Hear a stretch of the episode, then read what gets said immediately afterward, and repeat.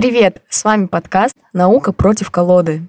Это подкаст, в котором две подруги с разными взглядами на эзотерику пытаются понять друг друга. Меня зовут Вера Андреева, я начинающий эзотерик и практикующий таролог. Я Юлия Беликова, не практикующий журналист, и я выступаю за научный подход во всем. В этом выпуске мы обсудим инициативу, так сказать, о запрете Таро, гороскопов и прочие шушеры на территории Российской Федерации.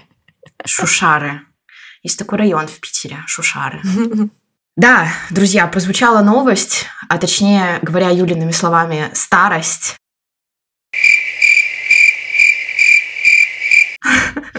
Я подожду, пока все э, просмеются для начала. Подожди. Ага. Люди валяются просто со смеху. Да, второй раз шутка. Кстати, в этом выпуске, да и во всех других, присутствует ненормативная лексика.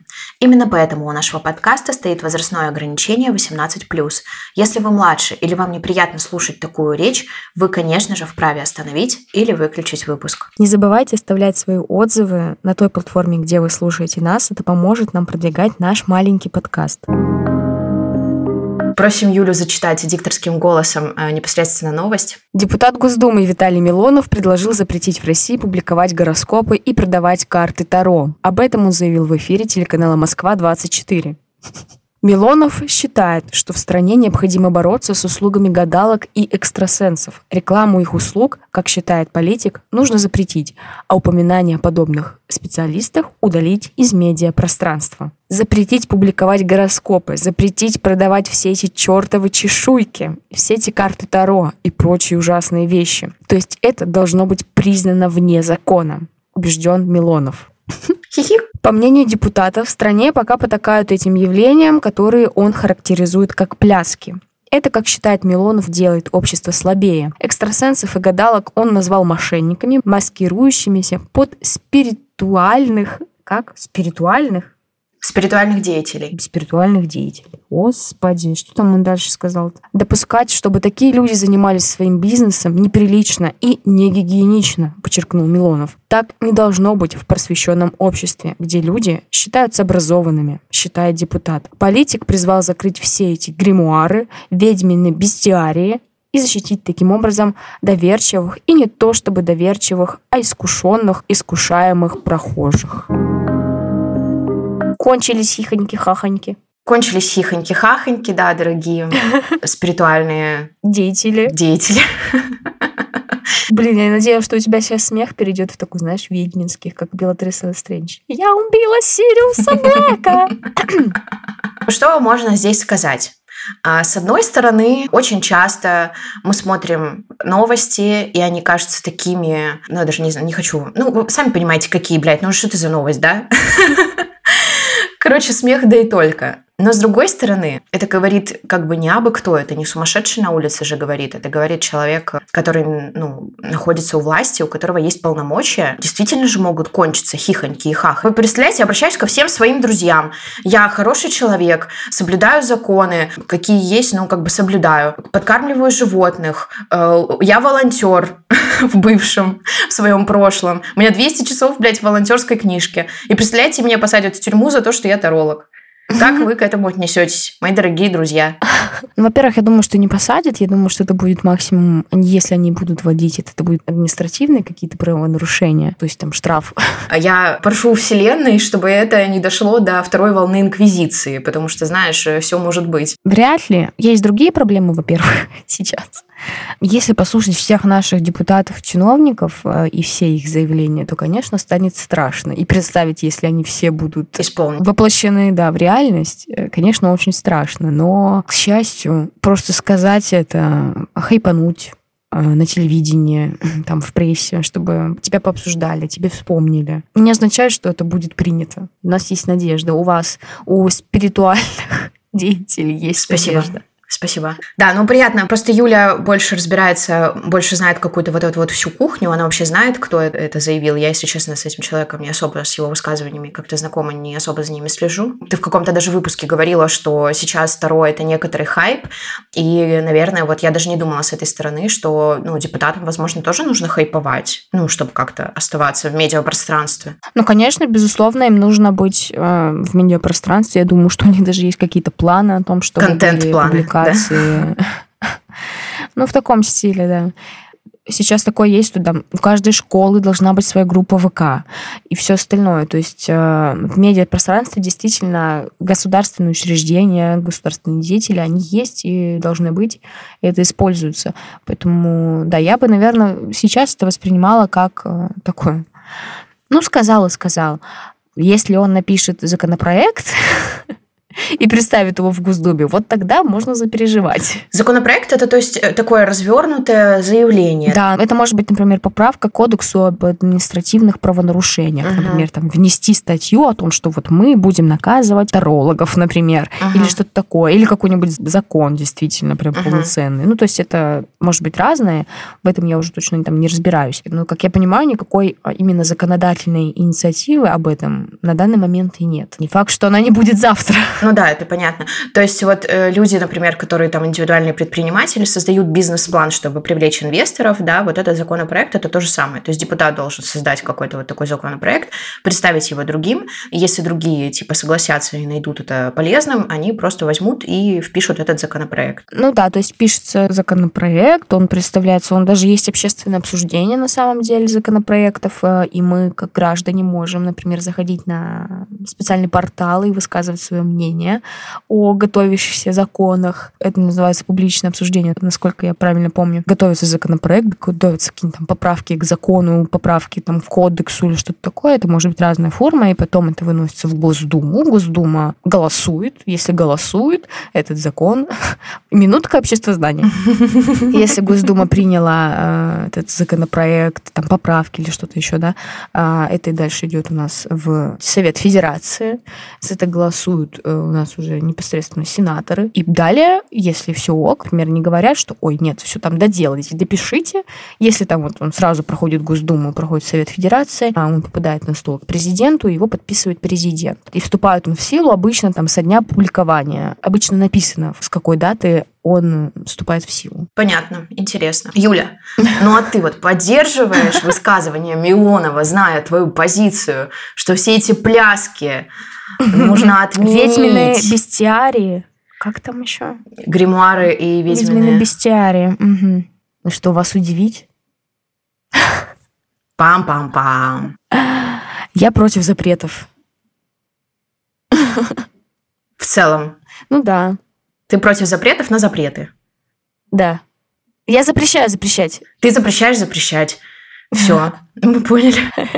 Ну, ты же не против всех запретов. Ну ладно, рассказывай. Не, ну безусловно, конечно, я сейчас утрировала, но когда это касается таких а, вещей, как эзотерика, и я не вижу сейчас, что у нас в жизни действительно там все люди просто на этом поехали и вообще ведут себя неадекватно, такого нет. Люди это обычно используют, ну вот там, чтобы как-то снизить свой стресс, получить какие-нибудь ответы, ну, в большинстве своем, да, будем говорить. Естественно, могут быть какие-то отклонения, какие-то единичные случаи неадеквата. Но в большинстве своем люди прикаляются. И запрещать это, ну, не знаю, зачем. Есть такое, да, что как будто бы запрет создаст вокруг этого еще большую какую-то такую простыню недоступности, и как будто бы это может только увеличить интерес, как часто бывает, когда есть на что-то запрет, все такие, ебать, я хочу. Ну, вот тот самый запретный плод. Он только повышает интерес. Да, может, но мы довольно запуганные. У нас такое есть. Ну, если там запретили, есть какая-то ответственность за это, лучше с этим не связываться. Вот, смотря как, да, если, например, запретят, смотря что это будет. Ну, это ты. Ну, что это я. Да, многие люди, на самом деле, это такая ну, очень понятно, на самом деле, механизм. Ой, лучше не трогать. Ну, механизмы понятные, но вот это ты, например, ты никак не связана с Таро, и, конечно, ты так думаешь, ой, ну лучше не трогать. А представь, человек, есть люди, которые годами это изучают, 10-20 лет, это их хлеб, это их образ жизни, это их э, вообще образ мышления, и им запрещают это, и даже если они еба какие законопорядочные э, граждане, они просто, ну, это поднимет некоторые, мне кажется, бунт, ну, может как бы поднять. Русский бунт. Бессмысленный и беспощадный. Ну, я не говорю о том, что бунт, люди пойдут на улицу. Я не об этом. Я не об этом. Я о том, что, ну, типа, человек просто внутри себя будет бунтоваться, и он такой, ну, в смысле, я, типа, не нарушал никакие законы, я жил свою жизнь, я изучал тот инструмент, который мне нравится. И вдруг херак внезапно, через месяц он будет, типа, вне закона. Я не думаю, что он такой, а, ну лучше с этим не связываться, я же законопорядочный гражданин. Ну, типа, нет, я так не думаю, что так будет. Но наша история последних лет показывает, что скорее люди соглашаются с этим через какое-то время и ну, уходит в подполье. Например, ну вот да, уйти в подполье. Будет э, Таро раскладывать. Да, я об этом говорю. Я не говорю о том, что они будут типа бунтовать открыто. Я говорю о том, что ну они просто это не примут и все равно будут продолжать это делать и будут подполье, э, ну типа гадалки в подполье и люди будут больше зарабатывать на этом. Ну замечательно. У полиции появится новая палка закрывать, раскрывать. Ой, вот это вот прям back to вот э, средневековье обрадуется. Вот, я говорю, там потом и до инквизиции дойдет, и мы такие, лол, тысячи лет эволюции, чтобы снова чтобы снова раскладывать Таро. Чтобы снова раскладывать Таро. Это старейший инструмент, Юль. Хорошо. Древнейший. Старость – это не аргумент. Древнейший. Еще какой аргумент, блядь? Нет.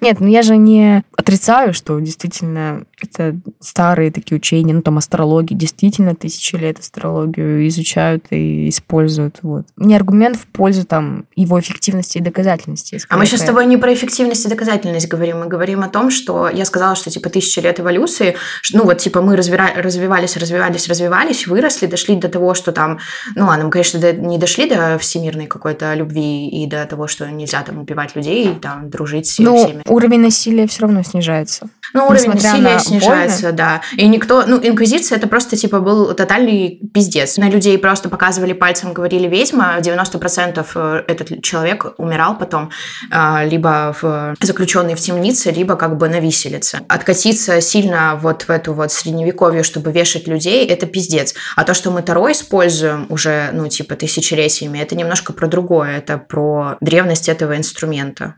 Вот, это немножко разные штуки. Я говорю о том, что если этот закон будет рассмотрен и принят в силу, то я правильно понимаю, что битву экстрасенсов запретят? Видимо, да. Это вообще ужас. Мы этого не допустим ни за что на свете. Но здесь, наверное, можно еще поразмышлять над тем, что вот он все как бы в одну гребенку, да, и гороскопы, и карты Таро, и спиритуальная деятельность, и очень много всего.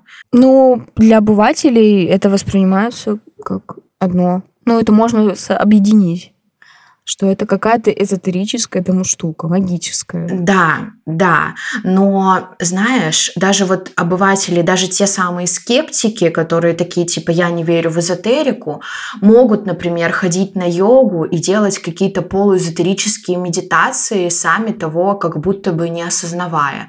И погружаться там, делать какие-то практики и говорить о том, что, ну, это же там, типа, там, для здоровья или еще что-то. Я к тому, что, ну, как бы, где грань? Даже я йогу делаю. Но я не говорю сейчас, не хочу сказать, что йога это эзотерическое учение. Я о том, что, ну, типа, бывает йога с уклоном, типа, в какую-то энергопрактику, например. Работа с энергиями. Бывает йога, направленная на чакры или что-то типа того. Действительно, бывает такое, что человек такой, типа, вау, я там вообще такую крутую вот практику сделал, а он при всем при этом лютый какой-то скептик, и ты такой, йоу, чел, у тебя немножко слова с действиями не сходятся. Вот. Я к тому, что в нашем современном мире очень сильно все переплетено. Ты можешь записаться на массаж, а попасть на какую-то телесную терапию, блядь, что считается эзотерикой. Угу. Ты можешь попасть к коучу, и вы начнете прорабатывать вопрос женской энергии, угу. вот так вот вылезет у тебя. Угу. У меня есть что сказать. Ну, давай. Вообще ответ кроется в твоем рассуждении. Можно не называть это эзотерикой и какими-то эзотерическими словами, чтобы это все продолжало работать. Так это-то понятно. Я могу и Таро назвать метафорическими картами, а метафорические карты это то, что в психологии уже как бы ну признано, работается, и как бы никто к этому не доебется. Я к тому, что ну и что это тогда за пляски с бубнами? Мы это запрещаем, но мы потом это называем по-другому, и мы продолжаем этим пользоваться. И границы постепенно снова расширяются. Так это и работает. Я понял. Ну что, ты будешь читать книжку? Да. Дело в том, что я пару дней назад наткнулась на книгу совершенно случайно. Я увидела, что это сборник рассказов, а мне хотелось чего-то такого, ну, коротенького, легкого. Честно говоря, я ее не читала, я ее включила в аудиоформате. Такие форматы рассказов или каких-то детских сказок я очень люблю слушать именно в аудиоформате, а читаю я что-то обычно посерьезнее, что тяжелее слушать. Я наткнулась на книжку совершенно случайно. А, автор Ольга Савельева.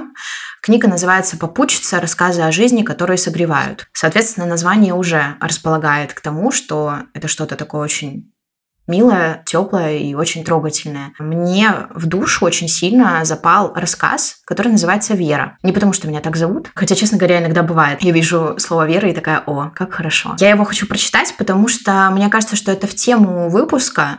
Для меня это про то, что ни в коем случае нельзя лишать людей веры, нельзя лишать людей того, что им помогает, но вообще нельзя запрещать. Запрещаю запрещать. Я вам запрещаю запрещать. Рассказ Вера. Когда ты попадаешь в беду, вера в чудо многократно усиливается. Очень хочется верить, что кто-то может взять и вернуть все, как было, до того, как стало больно. Просто раз и чудо. И не болит. Чудо – это обезболивающее для души. Его нужно принять единожды, а эффект останется навсегда. В обмен на чудо ты готов отдать много. Много денег, например. Иногда больше, чем деньги. Я верю в Бога. Это моя православная зона чуда. Я верю, что вера в Бога очищает душу от гордыни, цинизма и греховных мыслей, и она необходима для внутреннего баланса подвластных и неподвластных тебе вещей. В остальном я верю в науку, медицину, законы Ньютона, все приземленное. Однажды, года четыре назад, у нашего сына резко поднялась температура. Мы были на даче, я пришла к соседке, она врач. Спросила, что делать. Соседка дала мне парацетамол. Велела дать сыну. Я дала половину таблетки, растолкала и влила ее с ложкой воды. Сын заплакал. В комнату вбежал муж. «Дай мне его. Я хочу забрать его боль», — сказал муж, лег на диван и положил сына на живот. Малыш привык так засыпать и быстро заснул на папе, постановая, смешно распластав ручки. Я потрогала лоб. Горячий. Спустя 10 минут я снова вошла в комнату. Сын дышал глубоко и ровно, температура ушла. Я пытался забрать его боль. «Кажется, удалось», — сказал муж. Я хотела рассказать про парацетамол, но не стала — Муж верит, что может облегчить боль своих детей. Это будет мой секрет. Прошло 4 года, когда сильно заболела наша дочь, у которой скакнула температура, случилась рвота и даже судорога, мы с ней поехали в больницу, где первые сутки я отказывалась верить, что у нее менингит, и ждала улучшения ее состояния. А врачи настаивали на срочной пункции. Я помню, как вся в слезах смотрела на свою дочку, стонущую во сне, и звонила мужу. «Срочно приезжай!» «Куда? Ночь же!» «Приезжай, забери ее боль!» Ты можешь. О, как сильно я тогда в это верила. Как отчаянно, как вдохновенно. Муж приезжал так часто, как только мог. Клал дочку себе на живот, и в таком состоянии они переживали вместе капельницы, уколы и самые болезненные процедуры. Я даже слышала диалог медсестер. Одна поясняла второй. Капельницу сделаем на полчаса попозже. Там папа задерживается. Там же мама с ребенком. Там папа может боль забрать. Без него не начинаем. Потом мы вылечили менингит, а глухота осталась как осложнение. Беда не закончилась, а просто сменила направление боли. Мне писали люди, каждый из них верил в свое чудо. Рейки, многомерная медицина, прикладная кинезиология, гомеопатия, биорезонансная терапия, экстрасенсы, энергетическая вакцинация. Я поверила во все. Сразу. От всей своей измученной души, Люди хотели помочь. Я интуит, я чувствую, что искренне, и соглашаюсь сразу на все дистанционные сеансы. Только верните дочери слух. Пожалуйста. Мне не важно как. Через энергию, через ауру, через сладкие шарики. Люди и правда хотели помочь, поделиться порцией своей веры. Тут не про рейки и не про наложение рук. Тут про энергию поддержки, про «ты не одна», про «я хочу тебе помочь», про «все будет хорошо, верь мне».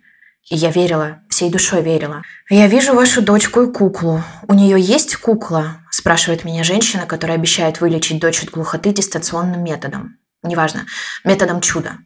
У нее на аватарке солнечные лучики. Я называю ее «солнечная женщина». Есть. Я мгновенно начинаю верить в силу солнечной женщины. Она же видит куклу через расстояние. У дочки есть кукла. У каждой девочки есть кукла аккуратно кашлянув, уточняет здравый смысл. Но я душу скепсис в зародыше. Не мешай. Вижу, как она улыбается. Да-да, она улыбается. с готовностью подтверждаю я. Чудо, ну чудо же. Об этом знают все, кто читают тебя. А эта женщина твоя подписчица. Гундит внутренний голос, мешает наступлению желанного чуда. А вас сейчас тошнит, продолжает сеанс солнечная женщина. Нет, виновата, говорю я, не тошнит. А, ну значит вибрации. Я соглашаюсь. Вибрации, конечно, вибрации. Внутренний голос с характерной хрипотцой уточняет. Какие к черту вибрации? Но я гоню его. Не мешай голос лечить ребенка. Девочка ваша трогает себя за ушки, говорит женщина. Да-да, с восторгом говорю я. Она трогает, трогает. Это идет работа. Моя Катюня слышала 9 месяцев, и вдруг кто-то выключил звук. Она трогает ушки и смотрит на меня вопросительно. «Мам, верни звук». «Сейчас, моя хорошая, сейчас». Я заражаюсь энергией веры в то, что сейчас или очень скоро без операции врачей моя дочь станет слышать. Идет работа, восстановление идет. Я больше не верю в традиционную медицину. Она обманула меня, сказала, что моя дочь глухая. Сейчас случится чудо, я приду к вам, врачи, и скажу, вот вам, видели? Слышит. И хлопну в ладоши. И дочка обернется, и врачи скажут, ну надо же. И виновато опустят глаза. Вы мне мешаете, в вас сидит страх.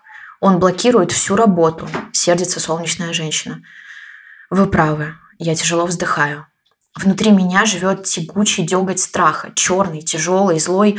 Он мешает жить и дышать, но бесполезно говорить «не бойся». Это только хуже. Это имеет обратный эффект и нисколько не купирует мой страх. Мой страх уйдет только тогда, когда все закончится хорошо. Операция, восстановление, подключение звуков, реабилитация. Но если солнечная женщина вылечит дочку без операции, то страх уйдет раньше и не будет блокировать. Но тут Замкнутый круг. «Не бойтесь», — говорит солнечная женщина. «Вы мешаете работать». Внутри появляется раздражение. Мать не может не бояться за ребенка, которого чуть не потеряла и которому предстоит операция. Я пытаюсь объяснить это солнечной женщине, но она разочарованно заканчивает сеанс, отказывает мне в чуде, вежливо прощается, дает понять, что счастье было так возможно, но я все испортила. Сама. Нет, не уходи, солнечная женщина, ты обещала чудо, ты обещала вылечить дочь без операции, обещала.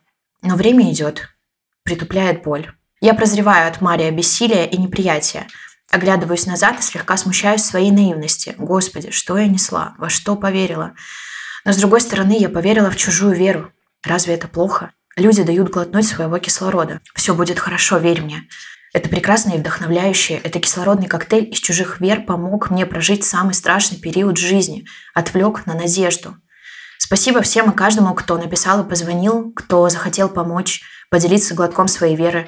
Всегда-всегда, вопреки обстоятельствам, изо всех сил верьте в чудеса, любые. Верьте в те, которые верятся, в те, что отзываются в сердце, в те, верой в которые вы сможете поделиться, когда кому-то рядом будет плохо. Чудо, оно разное, и у каждого, как выясняется, свое. А я... Я снова верю в традиционную медицину, она не обманула меня, когда сказала, что моя дочь глухая. Но я приду к вам, врачи, и скажу, умоляю вас, совершите чудо. Возьмите скальпель, имплант, введите наркоз, верните ей слух, пожалуйста. И после операции, спустя месяц, я хлопну в ладоши, и дочка обернется, и я скажу, ну надо же. И я спрошу, пойдем домой. А она услышит и кивнет, и мы пойдем. И в мою руку удобно нырнет крошечная ладошка дочки, а я буду идти счастливая, и мне не будет больно. И я буду думать о том, что вот оно, чудо рукотворное чудо.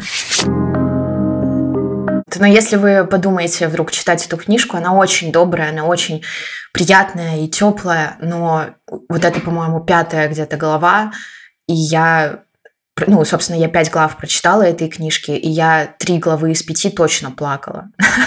Я еще принимала ванну, и я была вся в воде, и у меня еще слезы, и я такая, господи. Что это за место такое мокрое? В моменты, которые связаны с болезнями, конечно, вера в исцеление, она ну, действительно очень важна. Если говорить там ребенок, понятно, он там, может быть, еще не все осознает, но когда ты взрослый, то действительно важно себя настраивать на это, на веру в то, что там ты излечишься, например, или что-то такое.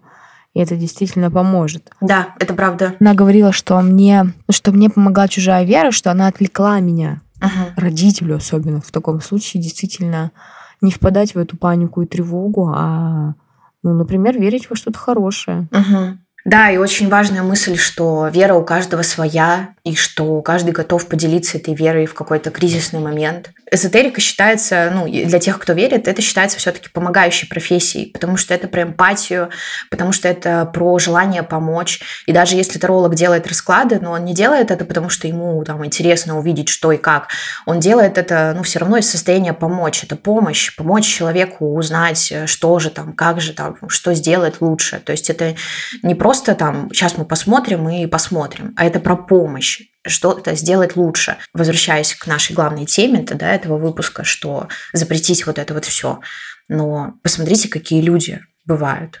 Ну, они добрые. Ну, дай бог, чтобы все эзотерики такими были. Да понятно, что везде есть исключения, не все люди добрые, и, знаешь, там и учителя есть злые, и люди, служенники церкви тоже есть какие-то злые, но просто большинство. И как мы видим, это не просто ведьмы, которые там в своем гримуаре что-то делают, пишут и там, не знаю, по ночам голые на метлах летают на балы сатаны, а это люди, О, которые... Маргарита. О, Маргарита.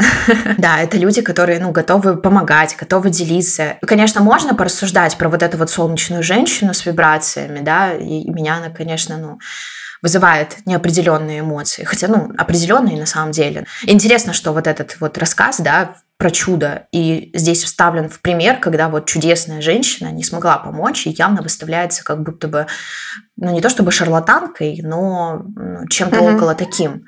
Мне кажется, это тоже такой интересный литературный прием, что, несмотря на это, мы все равно продолжаем верить в чудо. У врачей может не получиться. Мы не перестаем верить врачам. Хотя, ну, кто-то перестает, конечно, но это тоже такой урок, который нужно пройти, что нет такой сферы, где бы у всех все получалось. Где-то ты в чем-то разочаруешься все равно. Да, но каким бы вот я ни была, например, скептиком э, и там таким отрицателем и не, поддерживающим, не поддерживателем эзотерики, я выдумаю новые слова, я все равно считаю, что подобные запреты, они могут быть из страха, из... Стопудово непонимания какого-то. Я в целом не могу поддерживать тенденцию запретить все а, и разрешить только то, что там какая-то группа людей считает, что это можно разрешить. Если у человека например, не знаю, там расклад Таро ему поможет э, снизить э, стресс какой-то и во что-то поверить хорошее, и свои силы бросить не на вот эту там тревогу, переживания, а бросить на то, чтобы что-то делать, да кто вы такие, чтобы это запретить ему? Несмотря на то, что да, я могу там скептично к этому относиться, в это не верить, я все равно понимаю, в чем здесь может быть такой положительный эффект. Конечно же, опять с оговорками про неадекватность, но это вы все уже тоже понимаете, я думаю, потому что мы постоянно делаем эти оговорки. Запретите себе запрещать. Да. Примите кринж в себе. Как там еще? Что какие есть такие фразы? Я не знаю, что это за фраза. Я не готовилась, я не читала пацанский цитатник сегодня. Ой, ну, короче, мне рассказ очень понравился. Надо верить в чудо. Надо помогать и поддерживать, если у вас на то есть ресурсы, возможности. Надо принимать помощь. Ну, я говорю надо, да, но понятно, что никто никому ничего не должен, просто, ну, так легче вообще всем. Вот. И когда я читаю подобные новости, они, конечно, в первую очередь для меня звучат как-то очень бесчеловечно. Потому что, ну, давайте вообще вспомним все-таки про то, что это помогает. Это может быть чем-то терапевтичным. Ну все, что, с вами был подкаст «Наука против колоды». Оставляйте ваши честные отзывы на той платформе, где вы слушаете этот подкаст. Рекомендуйте нас своим друзьям. Отмечайте нас сферой в соцсети с картинками. Наши ники будут в описании к этому выпуску. Всем хороших раскладов. И критического мышления.